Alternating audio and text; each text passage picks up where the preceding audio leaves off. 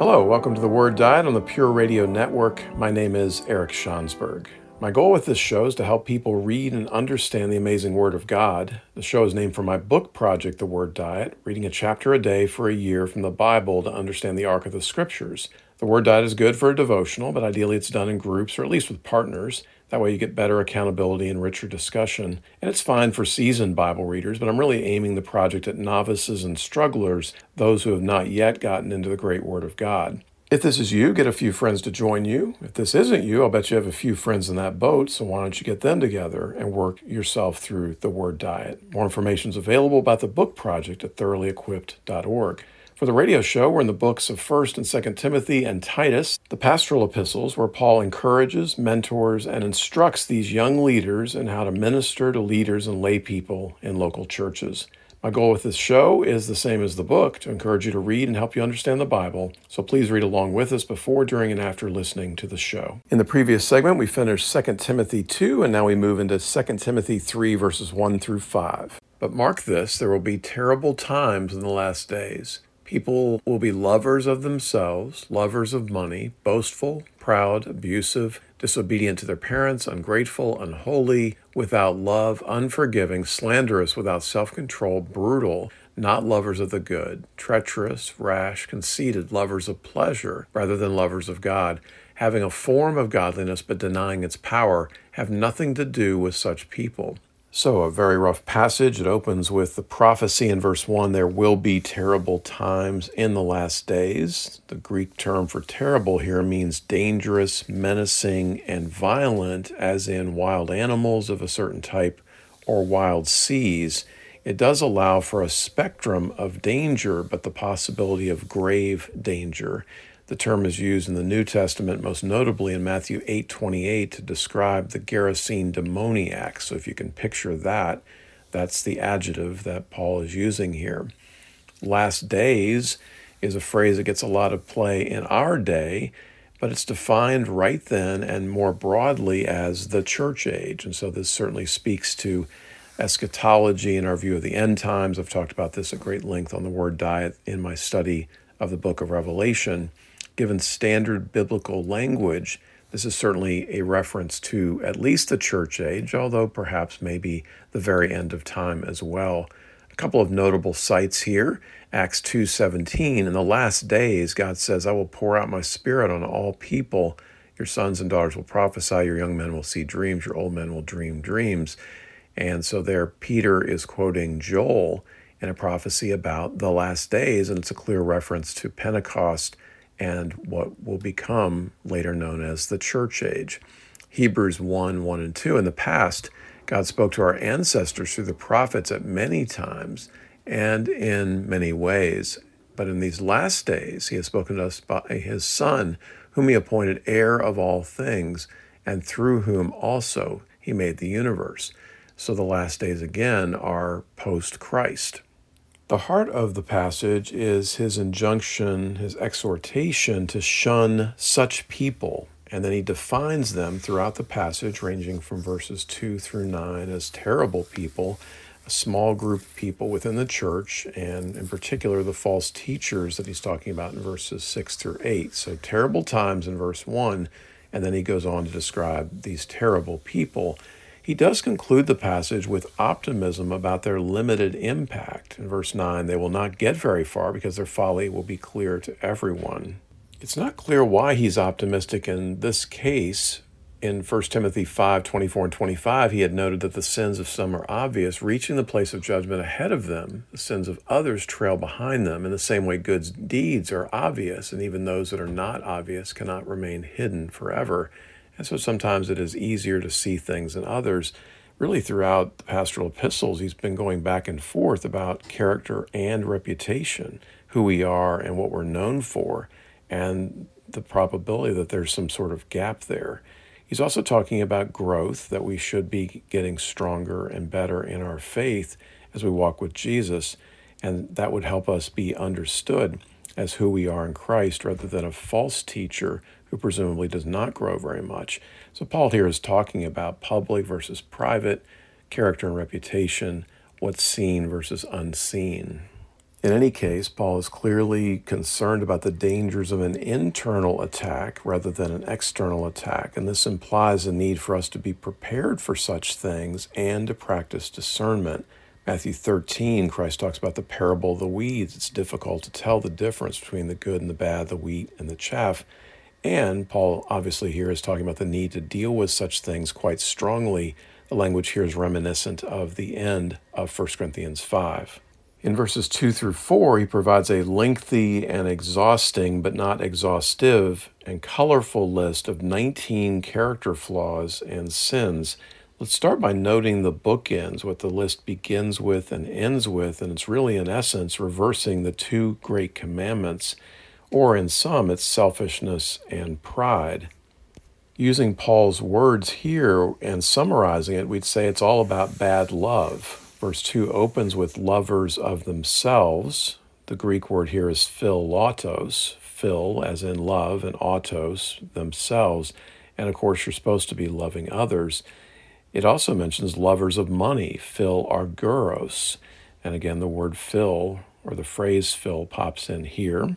Remember that he had warned us about that in a verse that has become famous for our time, 1 Timothy 6:10. In verse 4 he talks about that they'd loved pleasure and all this is in contrast to what they should be loving. In verse 3, the good, aphil agathos, and this is a reference to loving things or people, and they're lacking that. In terms of what is good, Titus 3:8 is helpful. Be careful to devote themselves to doing what is good. These things are excellent and profitable for everyone, but these people are not doing that. And then the passage ends with rather than God. So they're loving themselves, money, pleasure, rather than the good and loving God. It's all about me rather than the Lord and others. Now, if you look at the list, the people that he's critiquing are missing some things and they have other things that you'd hope they would do without. The list opens with boastful and proud.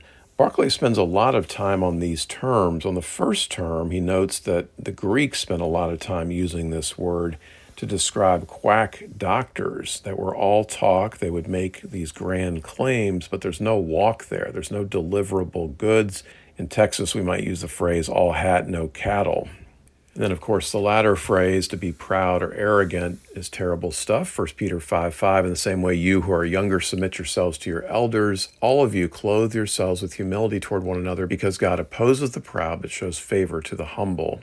To distinguish between the two words, Barclay says the former is more about external bluster and the latter is more of an internal or heart issue, but there's an obvious Venn diagram overlap between the two as well.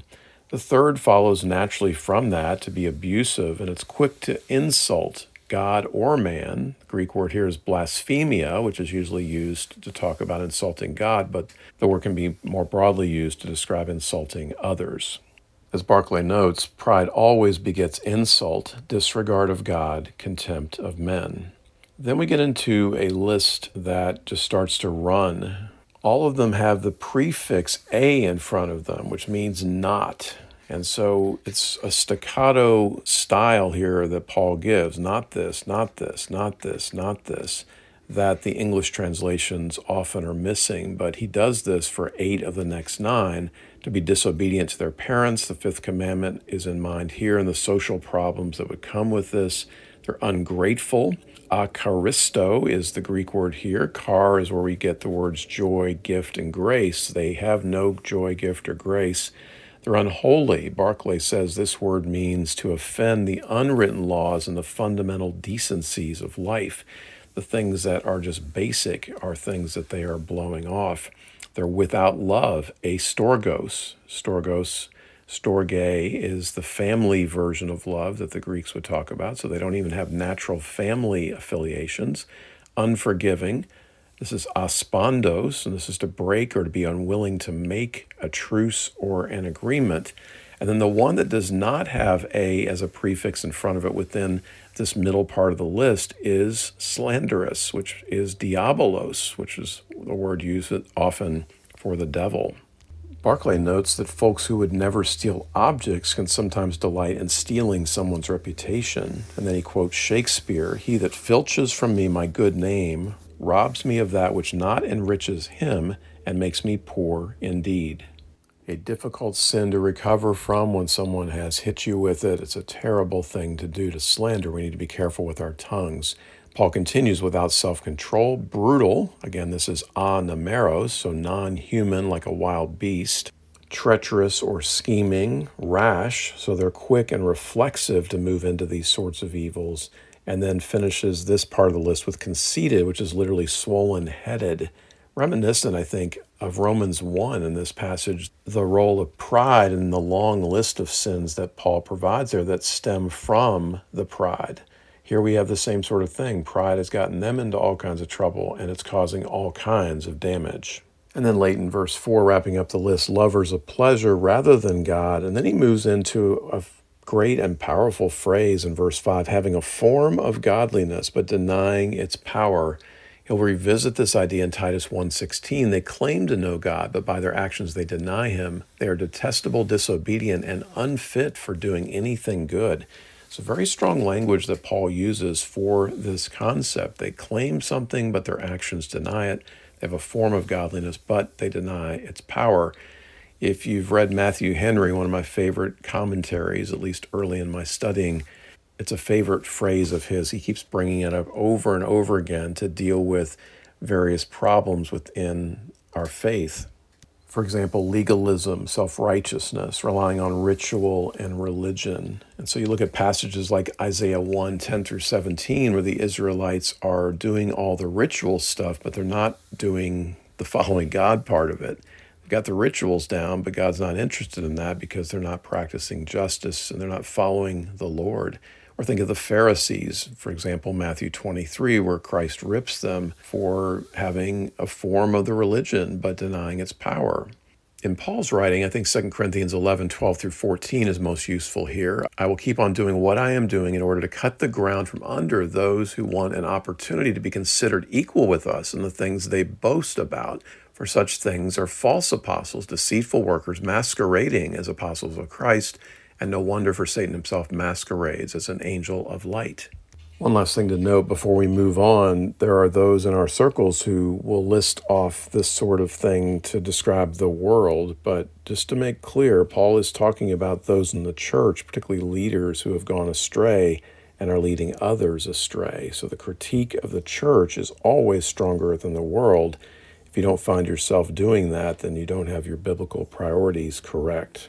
All right, it's time to take a break. Please check out Proclaim from Pure Radio, Kentuckiana's Christian Community Bulletin, available online at pureradio.org and with free paper editions in store at 200 locations. Please spread the word about Pure Radio, this station, and this show. We'll be back in a minute. Welcome back to the Word Diet. In the previous segment, we did 2 Timothy 3, verses 1 through 5, the terrible times in verse 1, and then the bulk of his description of the terrible people, these leaders, false teachers who were causing so much trouble, in verses 2 through 5. That takes us to verses 6 through 9. As Paul continues his description of them, they are the kind who worm their way into homes and gain control over gullible women who are loaded down with sins and are swayed by all kinds of evil desires, always learning but never able to come to a knowledge of the truth. Just as Jannes and Jambres opposed Moses, so also these teachers oppose the truth. They are men of depraved minds who, as far as the faith is concerned, are rejected. But they will not get very far because, as in the case of those men, their folly will be clear to everyone. So, we've already talked in the previous segment about his optimistic assessment of how little they would be able to accomplish in verse 9, and we wrestled with that already. So, we do want to talk about verses 6 through 8, though, and the other bits of the description here, which are fascinating.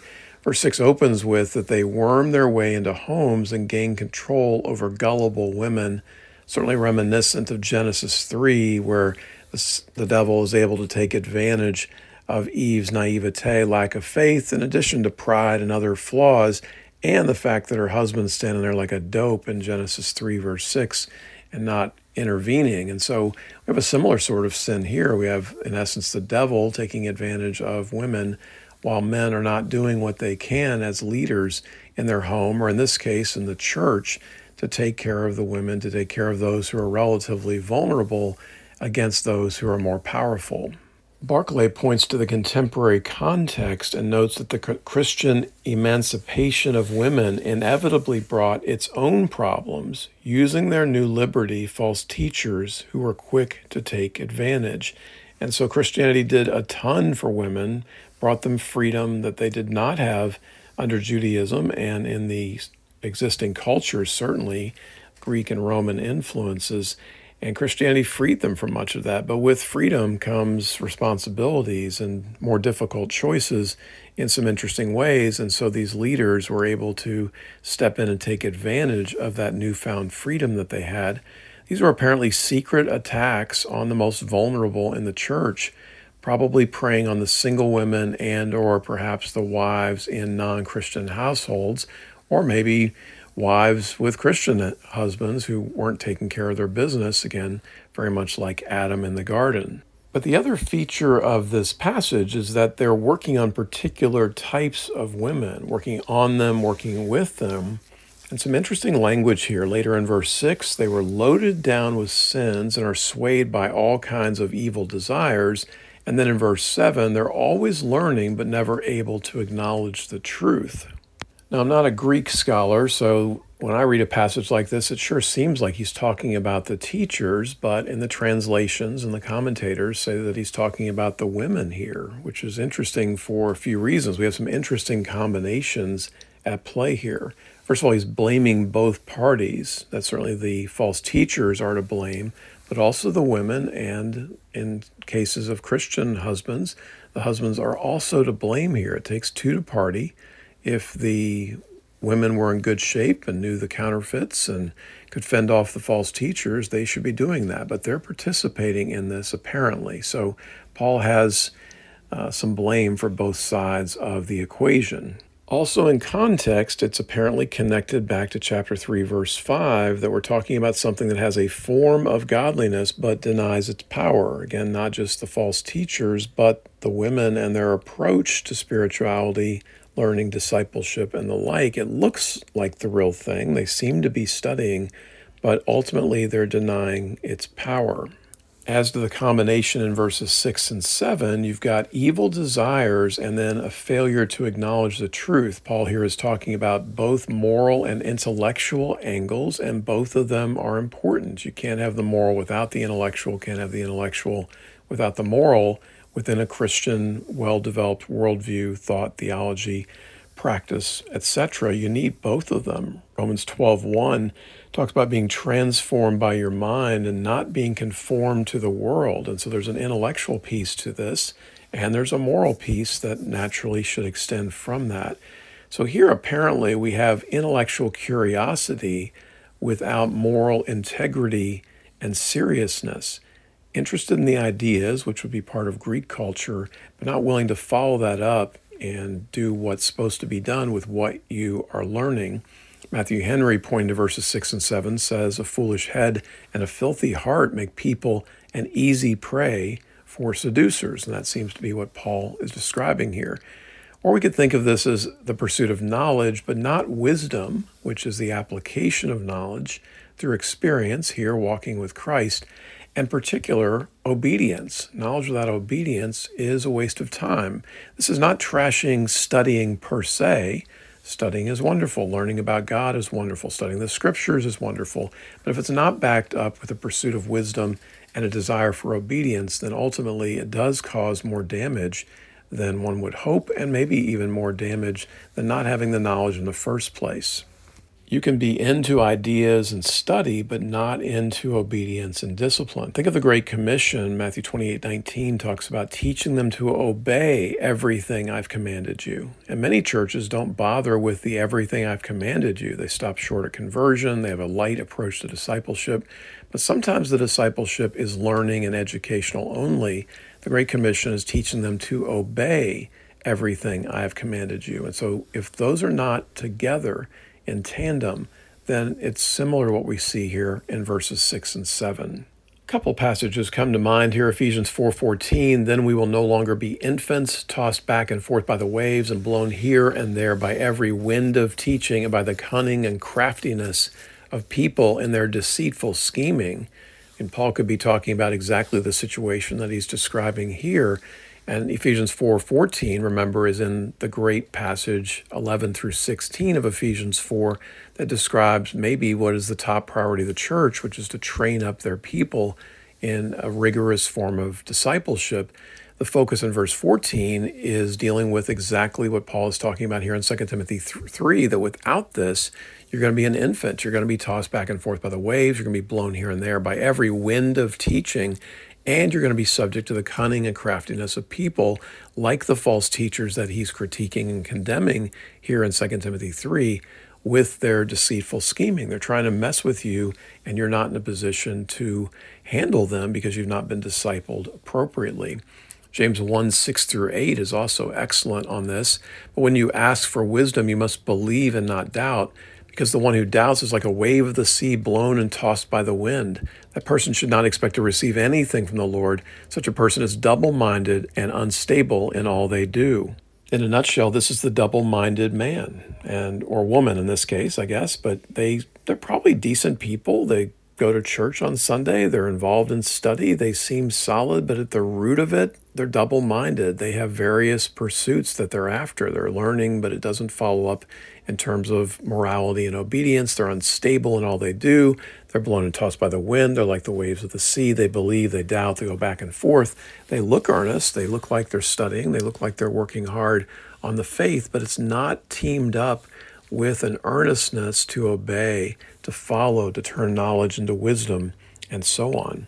For the church, I think the implication here is that we have false teachers in the church, we have discipleship in the world through the culture, and they're negative forms of discipleship that must be countered by positive discipleship that is rigorous, purposeful, and so on. And if we fail to do this as church leaders and as churches, and if the people in the congregation don't get involved with that, it's a huge sin of omission. We're going to be discipled. That's not interesting.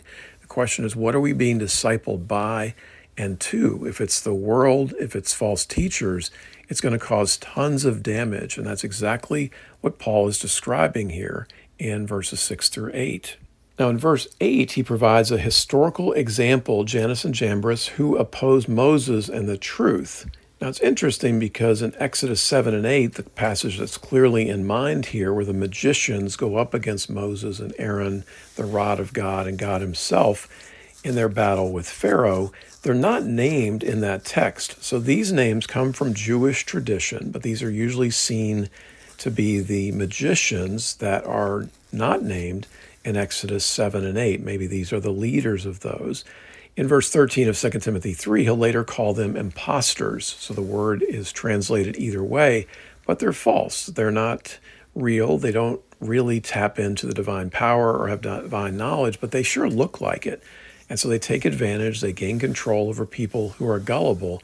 And that's the comparison that Paul makes here.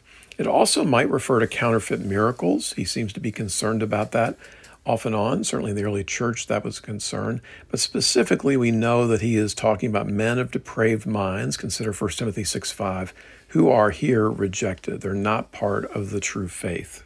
One last thought that's pretty cool here is implicitly Paul is comparing himself to Moses by using this example. And he is like Moses. He is someone to follow. He is dealing with difficult opponents. He's someone who loved God and his people. He's going to bat for the people of God through Timothy, going to battle with these false teachers. And we need to do the same thing to avoid negative discipleship with false teachers in the world and to embrace true discipleship within the church. May we have the passion of Paul in these matters. Time to take a break. Stay tuned. We'll be back in a minute. In the previous two segments, we did 2 Timothy 3, verses 1 through 9, and that takes us to verses 10 through 13. You, however, know all about my teaching, my way of life, my purpose, faith, patience, love, endurance, persecution, sufferings, what kinds of things happened to me in Antioch, Iconium, and Lystra, the persecutions I endured. Yet the Lord rescued me from all of them. In fact, everyone who wants to live a godly life in Christ Jesus will be persecuted, while evildoers and impostors will go from bad to worse, deceiving and being deceived. So, in verse 10 and into verse 11, we might call this character and curriculum. Paul starts off with a reminder to know about, which can also be translated be a disciple of, literally follow alongside his example, what he had done. This term implies physical, mental, and spiritual. So it's a very holistic, comprehensive term. Barclay describes the Greek word here as including the unwavering loyalty of the true comrade, the full understanding of the true scholar, and the complete obedience of the dedicated servant. This isn't just sitting under a teacher or a preacher, it's something much deeper than that, much fuller than that. And then he gets specific, a, a, very long list here my teaching, my way of life, so it's not just teaching, my purpose, so he's speaking of intentionality being directed in that way of life, faith, what he's driven by and driven for, patience, the term here is with people, love. Of course, this is the Greek agape, the unconditional love of Christ and the love we extend to others. Endurance, this is through events. So, patience with people, endurance through events. This is absolutely huge. You can be successful in the Christian walk for a while, but you got to persevere. Hebrews 10:36, you need to persevere so that when you have done the will of God, you will receive what he has promised. And Hebrews 12:1, therefore since we're surrounded by such a great cloud of witnesses, let us throw off everything that hinders and the sin that so easily entangles, and let us run with perseverance the race marked out for us. And then he mentions persecutions and sufferings, including the physical, social, and verbal abuse that Timothy would have known about in his home region in Antioch, Iconium, and Lystra. These events are described off and on throughout Acts 13 and 14. Paul also gives a laundry list of the troubles that he faced in his ministry in 2 Corinthians 11, verses 23 through 33. And a nice summary verse is Galatians 6 17 from now on, let no one cause me trouble, for I bear on my body the marks of Jesus. And Paul always rooted his sufferings and persecutions in what his Savior had gone through. Now let's think about the context of verses 10 and 11. It's another long list. And so there's a clear contrast with what happened in verses 1 through 9, that longer list of character flaws, selfish agendas, and self indulgent lives. Notice the use of they and you, me, my, the different pronouns here of the false teachers and their followers, very self centered versus the Christ centered focus that Paul went through, living for others, living for God. And Paul here is putting forward a curriculum for discipleship. And notice that when we think of curriculum, we think always in terms of teaching and we jump quickly to sound doctrine. And that's certainly a big part of what this is, but it's not just that. He mentions the teaching, but it's not just that. It's not just being in a study, it's all the other things that Paul talks about. It's a way of life that stems from the teaching. It's not study for its own purpose, but for the gospel and kingdom purposes that God has given us work to do. It's driven by faith, it's rooted in patience and love. It pursues the long run and perseveres into the long run through endurance and despite persecutions and suffering. So it's a curriculum for discipleship, but it's a lot more than book learning. It extends again to the same things that we're missing in verses 1 through 9 wisdom, experience, love, caring for others, and the like. The other thing to note here is that Paul is pointing to himself as an example to follow. He does this a handful of places 1 Corinthians 11 1, Philippians 3 17, 1 Thessalonians 1 6, and it always sort of bugs you when you read that. Follow my example. Where's the humility here? But Paul is only saying, follow my example only insofar as I follow Christ. And in that, he's right on the nose.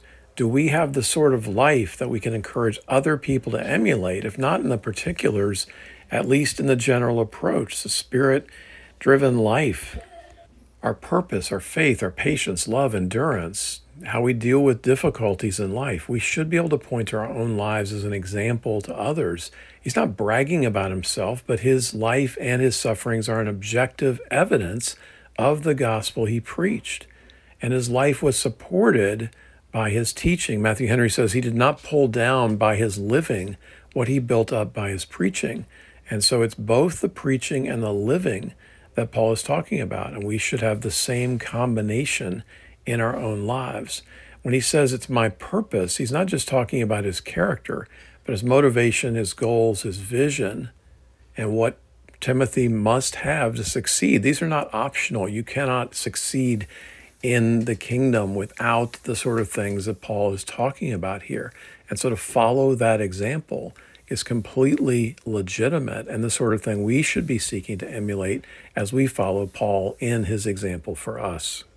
Now, Paul has talked about persecution and sufferings. He continues to run with that idea here, but says at the end of verse 11, Yet the Lord rescued me from all of them. Looking back, his emphasis is on the rescue rather than the plight. I think when we look at our own difficulties, it's the same thing. We talk about our plight only to talk about the redemption of those circumstances, the rescue that we've experienced, what the Lord is doing with that. And so if we get rescued, great. If we don't, that's fine too. We're heading to heaven. But the rescue is the thing to focus on, not the victimhood, not the pain, not the suffering. You talk about the suffering only insofar as it gets you to the rescue. So Paul is not talking about easy living. In fact, he generalizes it then in verse 12. In fact, everyone who wants to live a godly life in Christ Jesus will be persecuted. And this is a prevalent theme in the Gospels, in the writing of Paul, and in Peter, for example, 1 Peter 4:12. Now there are ways to avoid this. You can escape persecution through withdrawal and isolation that you're not in the world or you can assimilate and compromise. You can be of the world, but if you're going to be in the world and not of the world, then difficulties are going to come your way.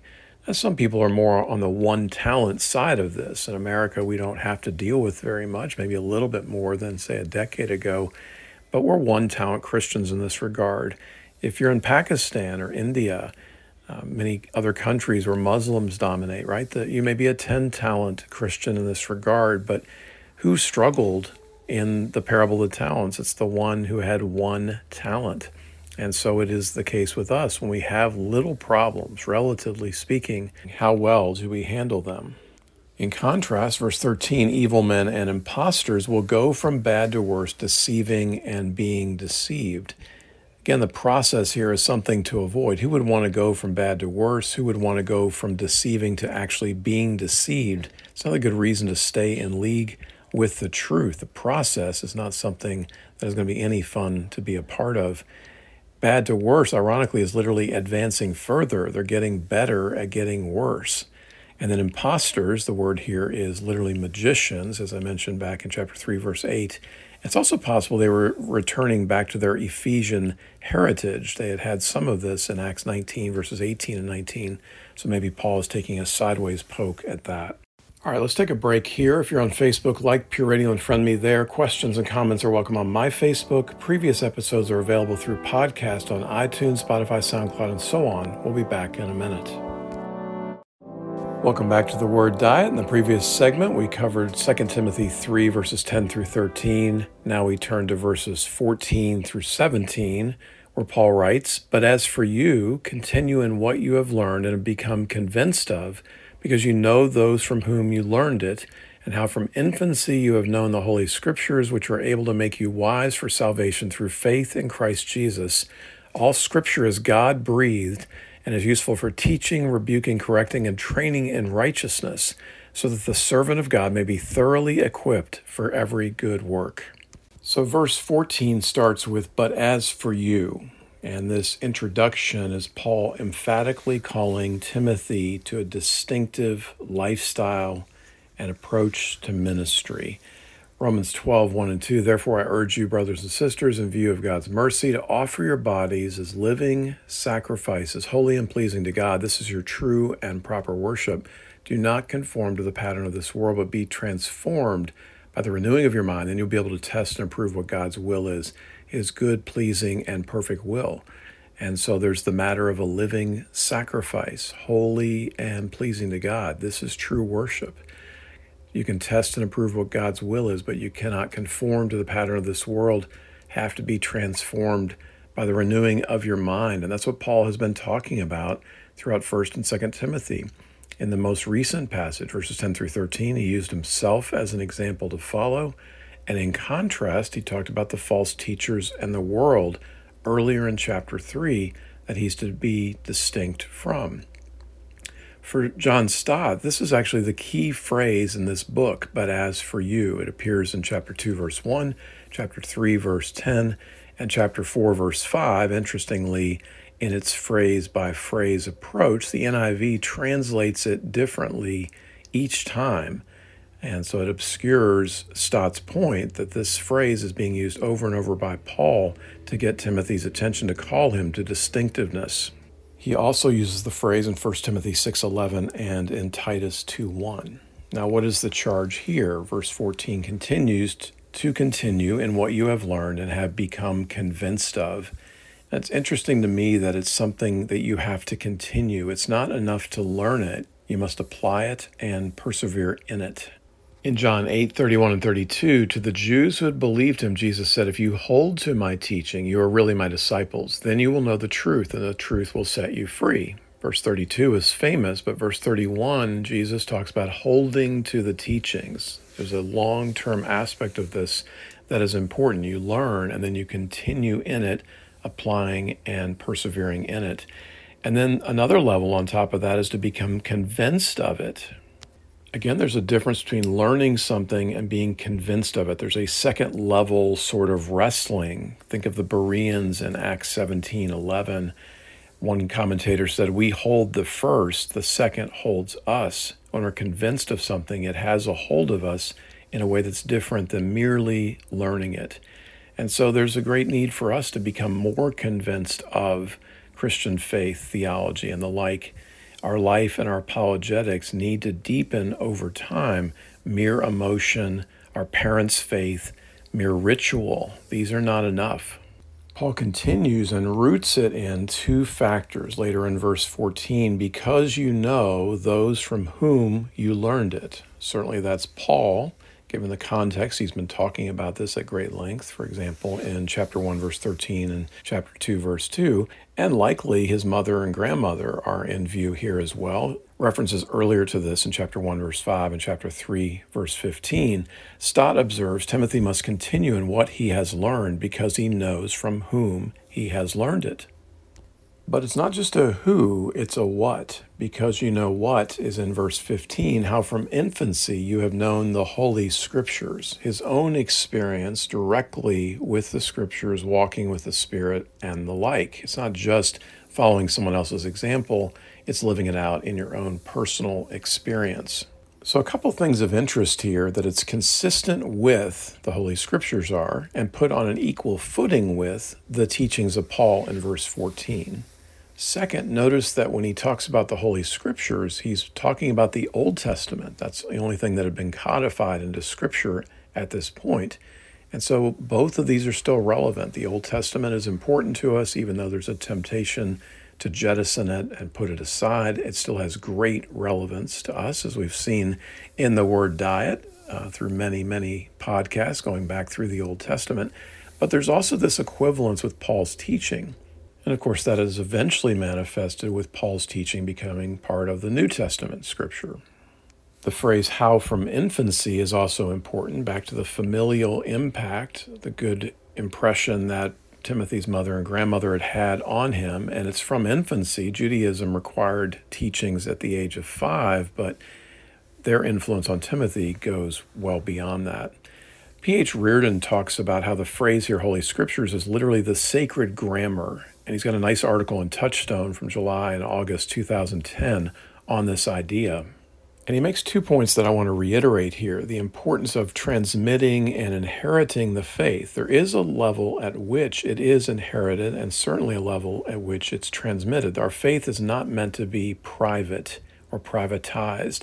If you look at the book of Genesis, it's all about, at one level, the transmission of the faith from Abraham to Isaac to Jacob and to the sons. And if you can't transmit the faith, it's not going to continue. If you can't get the family right, how can you get the nation right? And that's a big theme in Genesis as you move into Exodus. And the second point that Reardon makes is the idea of indoctrination and the word doctrine within that word. We indoctrinate people. And the idea here is taking possession of something in the heart, not merely the mind, and in all of this to make greater sense the world around us. Paul continues in verse 15 on the purpose of the scriptures, again, the Old Testament scriptures, it's worth noting, within justification, but especially sanctification, our walk with God. He says here, which are able to make you wise. The Greek term here is sophizo, which literally means to live skillfully for salvation through faith in Christ. John Stott says the Old Testament foretells and foreshadows Jesus. The Gospels tell the story of his birth and life his words and works, his death and resurrection. The Acts describe what he continued to do and teach through his chosen apostles. The epistles display the full glory of his person and work and apply to the life of the Christian, the church, while the Revelation depicts Christ sharing the throne of God now and coming soon to consummate his salvation and judgment. How beautiful and powerful are the Old Testament and the New Testament scriptures. Verse 16 starts with the origins of the scriptures. All scripture is God breathed. 2 Peter 1, verses 20 and 21. Above all, you must understand that no prophecy of scripture came about by the prophet's own interpretation of things, for prophecy never had its origin in the human will, but prophets, though human, spoke from God as they were carried along by the Holy Spirit. Now, Paul says that scripture is breathed or breathed and we think of living things that are active when we think of something that has breath in it. Hebrews 4:12 For the word of God is alive and active, sharper than any double-edged sword. It penetrates even to dividing soul and spirit, joints and marrow. It judges the thoughts and attitudes of the heart. But it's not just breathed or breathed, it's God breathed. The Greek term here is theopneustos. So you have God and breathed through the Spirit. And the Christian scriptures are fascinating in this regard. They have human writers, but they are inspired by God. And those writers are working from within their cultural, historical, and personal context. I often talk about God's provision and our participation, and that's what the scriptures are. In contrast to Islam and Mormonism, where the scriptures are transcribed by a human and are directly the Word of God, here we have a combination of divine and human that results in the Christian scriptures. It's also interesting that this is all in contrast to the Gnostic books and heresies that Paul is combating as he talks with Timothy. And going back to Genesis 3 1, is that the doubts of the devil are often to go after God's word.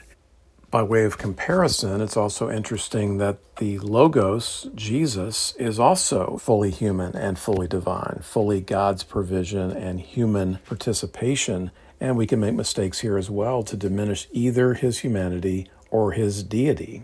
And then finally, all scripture. So this implies the usefulness of studying all of it, not just the New Testament, not just the Gospels, not just the letters of Paul, but the whole thing. And so, yeah, there's a difference between reading and studying. There's some that's more applicable than others, but all of the Word of God, I can tell you from years and decades of studying and diving into it and just being amazed by the beauty and the power of the scriptures, whether we're talking about Leviticus or Isaiah in the Old Testament or the range of things in the New Testament, let's say Revelation or what we're studying here with 1st and 2nd Timothy, it is such an amazing thing that God has given us this resource and it's worth it to study all of it, not just parts of it. And again, this includes the Old Testament and the New Testament from what Paul is saying right here. 1 Corinthians 2:13, this is what we speak not in words taught us by human wisdom, but in words taught by the Spirit, explaining spiritual realities with spirit taught words. 2 Peter 3 15 and 16, Peter speaking of Paul, bear in mind that our Lord's patience means salvation, just as our dear brother Paul also wrote you with the wisdom that God gave him. He writes the same way in all his letters, speaking in them of these matters. His letters contain some things that are hard to understand, which ignorant and unstable people distort as they do the other scriptures to their own destruction. Notice how Peter, in defending Paul, talks about the humanity of the letter. So it's both it's human and it's divine. It's 100% God, 100% human. And then at the end of 16 into 17, you have the application of the scriptures within the process of sanctification. It's useful or profitable for teaching, speaking of doctrine, rebuking, the idea of conviction that he's talked about off and on in the pastoral epistles, correcting, he mentioned that in chapter 2, verse 25 and training. The Greek word here is paideia, which is used to teach children, so that the man of God may be thoroughly equipped for every good work. What a powerful phrase that is. I'll have more to say about that in a minute, but for every good work. Ephesians 2:10 follows Ephesians 2, 8, and 9. We're not saved by good works, but we are saved to do good works. Ephesians 2:10 for we are God's handiwork created in Christ Jesus to do good works which God prepared in advance for us to do. And here Paul's coming back to say, look, it's important that you're thoroughly equipped for every good work. The Spirit can empower and do anything, but it's better if you give him tools to work with through the process of walking with Christ, studying his scriptures, and the like, thoroughly equipped for every good work. Now, its profitability follows from the fact that it comes from God. It's not just a great book in human terms, although it's certainly that, but it is God breathed and it is profitable for all of these things, given the impact and the influence of the Spirit of God to give us the Word of God. God's Word is described elsewhere using powerful and effective metaphors. For example, Jeremiah 23 29 compares it to both fire and a hammer that breaks a rock into pieces. It's compared to rain in Isaiah 55, 10 and 11. As the rain and the snow come down from heaven and do not return to it without watering the earth and making it bud and flourish, so that it yields seed for the sower and bread for the eater, so is my word that goes out from my mouth. It will not return to me empty, but will accomplish what I desire and achieve the purpose for which I sent it. And it's also compared to a sword. I've already read Hebrews 4:12. The other citation here is Ephesians 6:17.